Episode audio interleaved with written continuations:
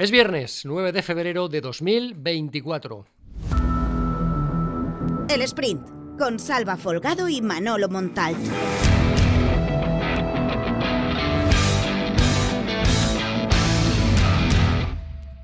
Este fin de semana, concretamente el sábado, mañana, sin ir más lejos, se enfrentarán en el Gran Canaria dos de los equipos revelación de esta temporada, como son la Unión Deportiva Las Palmas, el equipo que conduce brillantemente García Pimienta, y el Valencia de Rubén eh, Baraja. Alguno podría pensar cómo que revelación el Valencia. Pues sí, revelación teniendo en cuenta que el objetivo de la temporada no era otro que salvar la categoría y teniendo en cuenta que el equipo venía de pelear hasta el último partido en el pasado curso por eludir la categoría. Al final tenemos que dejar a un lado la historia y centrarnos en el pasado más reciente y en el actual presente. Y por lo tanto el juego y el rendimiento del Valencia da para que pueda ser considerado, y en Canarias así lo consideran, uno de los equipos revelación de la liga, porque nadie apostaba al principio de curso por este Baraja, por este Valencia de Baraja que suma 35 puntos en la clasificación. 32 tiene la Unión Deportiva Las Palmas de García Pimienta. Los dos clubes a lo largo de la temporada pues prácticamente están eh, relevándose en la clasificación cerca o cerquita de las plazas que dan acceso a competir en Europa la próxima temporada. Si los dos clubes optan al premio al mejor equipo revelación de la temporada, más allá del Girona, que está compitiendo de manera brillante también contra el Madrid por el primer puesto de la clasificación. Por cierto, se enfrentan este fin de semana. Además, en los banquillos están dos de los mejores entrenadores de la categoría, como son Rubén Maraja y García Pimienta. Será un duelo interesante entre Las Palmas y el Valencia, un choque de estilos y un enfrentamiento entre dos de los mejores entrenadores de la primera división actualmente. En el Valencia Baraja guarda con celo el 11. El técnico ha preparado a puerta cerrada toda la semana, como es costumbre, ese partido del Gran Canaria, sin revelar sus cartas. Sabemos que Diacabí va a acompañar a Mosquera en el centro de la defensa, pero desconocemos quién será el sustituto de Diego López, donde hay, como venimos contando a lo largo de toda la semana, diferentes eh, combinaciones. El árbitro será Cuadra Fernández, será el colegiado que arbitró el Valencia Getafe, polémico Valencia Getafe, donde expulsó a Paulista y a Javi Guerra y que tuvo diferentes acciones eh, polémicas. En la actualidad deportiva del Valencia mm, volvemos a hablar de Andrea Almeida. Lleva tres días entrenando con el grupo de manera consecutiva, no completa todavía ninguna sesión, pero parece que definitivamente entra en el tramo final camino de su recuperación. Hoy tendremos eh, fútbol. Esta noche en el Ciudad de Valencia juega el Levante Unión Deportiva que está en llamas.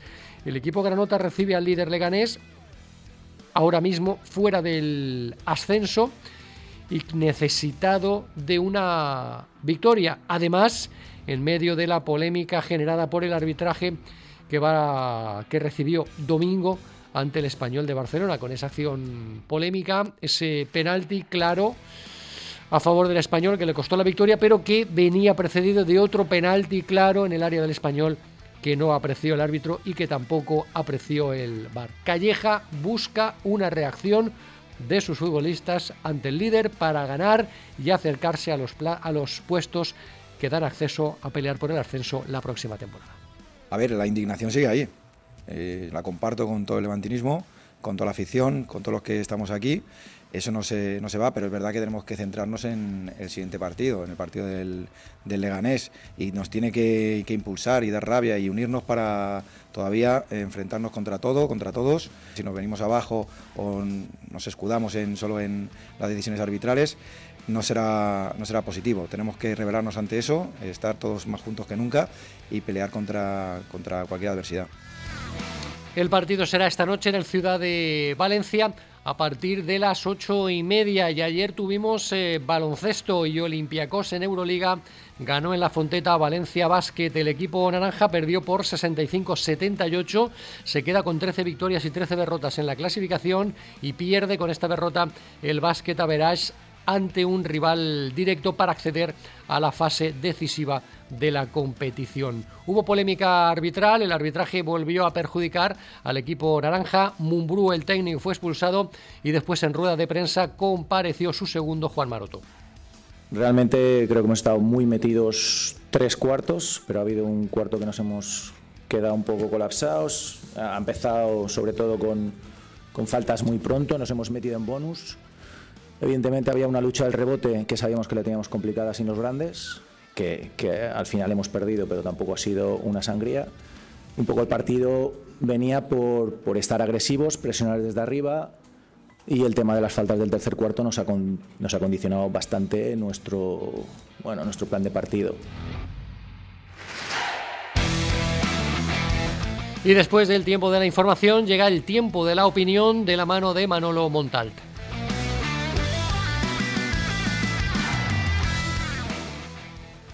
Aunque no lo parezca, hoy es viernes, mañana sábado el Valencia juega partido de liga. Lo digo aunque no lo parezca por la semanita que Meriton uh, le ha vuelto a dar al valencianismo y en la que se vuelve a reafirmar que el fútbol es siempre lo último para Meriton. Al final, al fondo del todo, allá a lo lejos, más allá de la impostada rueda de prensa con adalides chulescos de Miguel Ángel García Pérez Roldán, más allá de explicaciones que nadie cree y de argumentos eh, con ninguna credibilidad, más allá de las dudas que hay alrededor del nuevo Mestalla y de las uh, auténticas aspiraciones de Peter Lim con el negocio inmobiliario de las dos parcelas, la del nuevo y la del viejo, más allá de todo eso, al final de todo ello hay un grupo de valientes, yo diría que de irreductibles, comandados por una leyenda como Rubén Baraja, que se está haciendo leyenda como entrenador, y que van a volver a defender el escudo del Valencia con la dignidad, la honradez y la honestidad que le falta a sus dirigentes. Lo que ocurra mañana en el Estadio Gran Canaria es desconocido. No tenemos la capacidad de prever el futuro. Sí sabemos que el equipo, pese a las bajas, eh, pese a los jugadores que le quitan cada año, incluso cada liga, como este año ha sido Gabriel Paulista, volverá a intentar competir contra otro equipo que lo está haciendo muy bien, contra Las Palmas. Al final, el equipo sostiene al club. Y esto, a la larga, acaba siendo peligroso, por no decir insostenible. Lo hemos visto, sin ir más lejos, en el Rayo Vallecano, con una presidencia también bastante cuestionable y eh, repudiada por su afición de Martín Presa. El equipo en los años de Iraola funcionó, y lo hizo de una manera digna. Pero llega un año en que la gestión sigue siendo igual de mala, el entrenador que da con la tecla se marcha, porque tiene una buena oferta, porque le pagan más, porque quiere un proyecto más ambicioso, y entonces el castillo se cae, que es lo que le está pasando este año al conjunto de Vallecas, que se está metiendo poco a poco en la zona peligrosa de la clasificación. Al final, lo que hay que hacer es intentar, sí, disfrutar del equipo, pero no olvidar nunca quién está al frente, sobre todo en la dirección y en la toma de decisiones a nivel de despachos. Porque al final, por mucho que estos chavales estén haciendo un milagro, los milagros a largo plazo en el fútbol son insostenibles.